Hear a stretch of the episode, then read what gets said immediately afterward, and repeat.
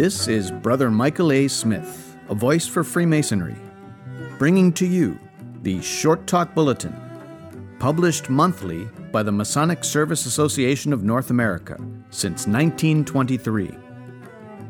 This is Brother David Kahns of United Lodge Number 8, Brunswick, Maine, presenting to you Volume 72, Number 12, December 1994 Scottish Rite Helping Children.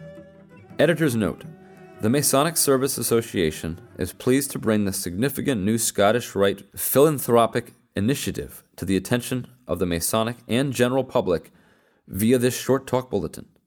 Congratulations to the Scottish Rites southern and northern Masonic jurisdictions for those sterling and expanding examples of Masonic charity and action. Philanthropy is an essential part of Freemasonry. In helping others, each Mason puts our craft's key principles of brotherhood and service into action. Every Blue Lodge has an almoner's fund to help the needy, and every appendant body of Freemasonry provides charitable outreach, often focusing it on a specific need. The Knights Templar serve children with strabismus, cross eyes. Job's Daughters supplies aids for the hard of hearing. Tall Cedars of Lebanon supports muscular dystrophy research and treatment. The Grottos of North America offers dental services to the handicapped.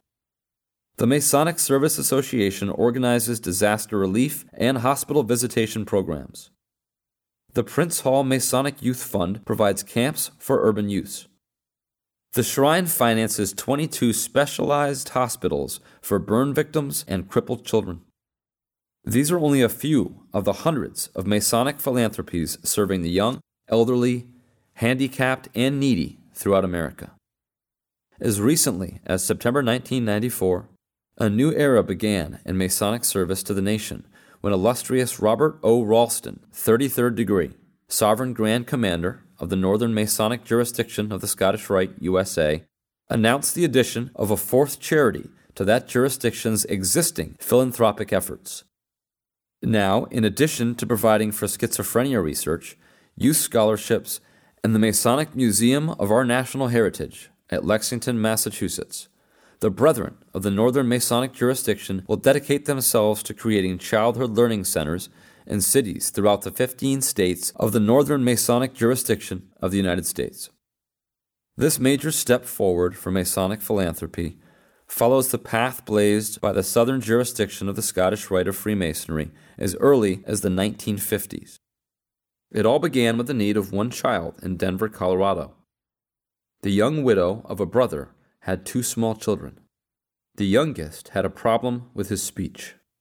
At school, neither his teachers nor his peers could understand him. Local community services were not available at that time language and learning disorders in children were just beginning to be understood.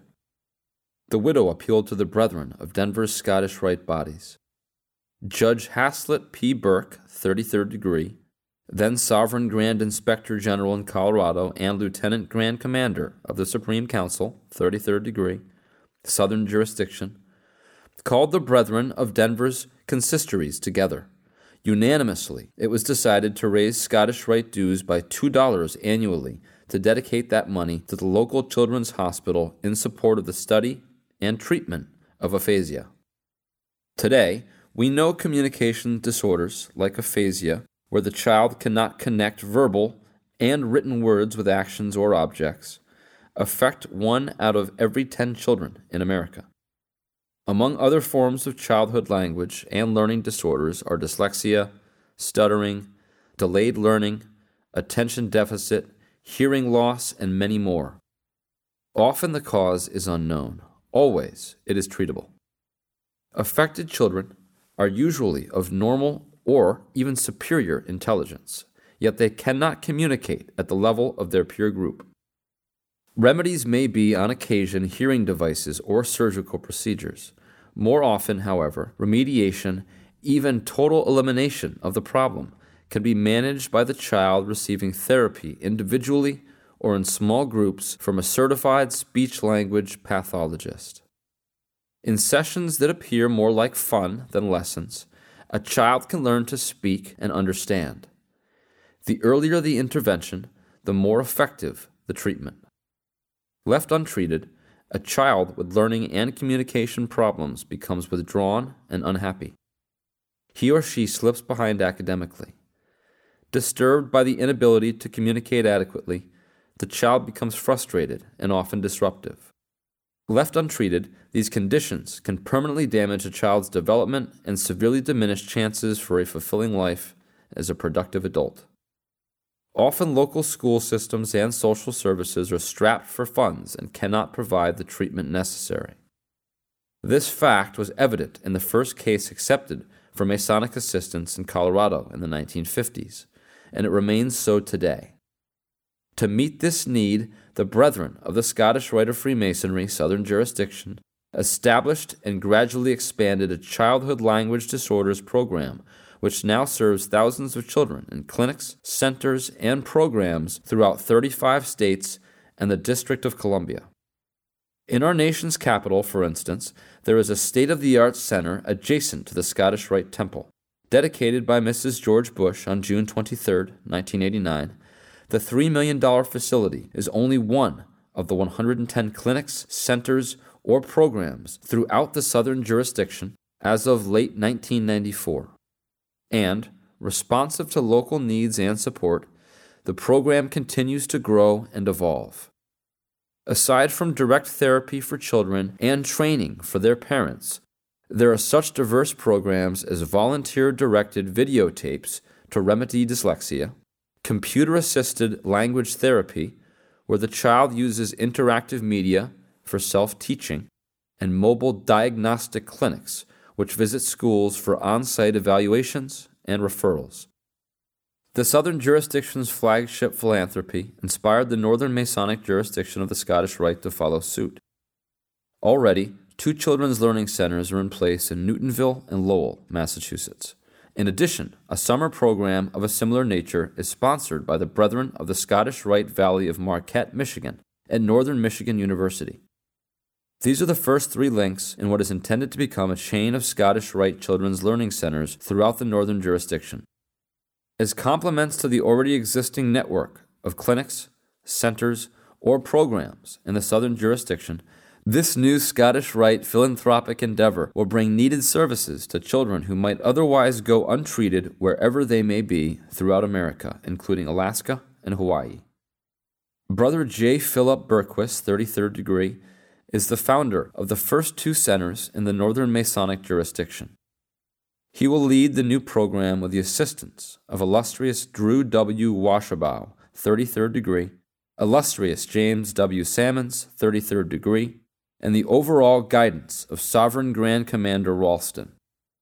Similarly, in the southern jurisdiction, Sovereign Grand Commander Kleinknecht will continue to provide leadership for that jurisdiction's rapidly expanding program while brothers Thomas M. Bowles, 33rd degree, Director of Development, and J. Howard Rodman Jr., 32nd degree, Assistant Director of Development, provide general guidance for fundraising.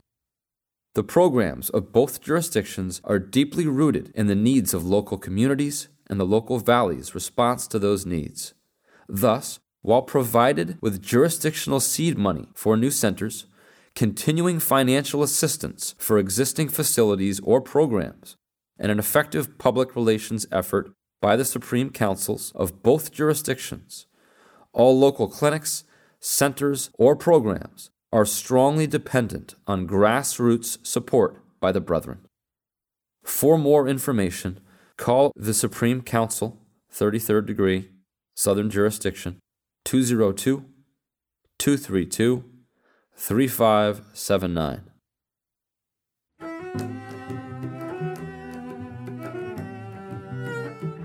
This is Brother Michael A. Smith, a voice for Freemasonry, and this has been the Short Talk Bulletin podcast, brought to you by the Masonic Service Association of North America for the purpose of supporting the worthy goals of disaster relief campaigns, hospital visitation, and the spread of Masonic information and knowledge. If you agree with supporting these worthy goals, please donate. And thank you.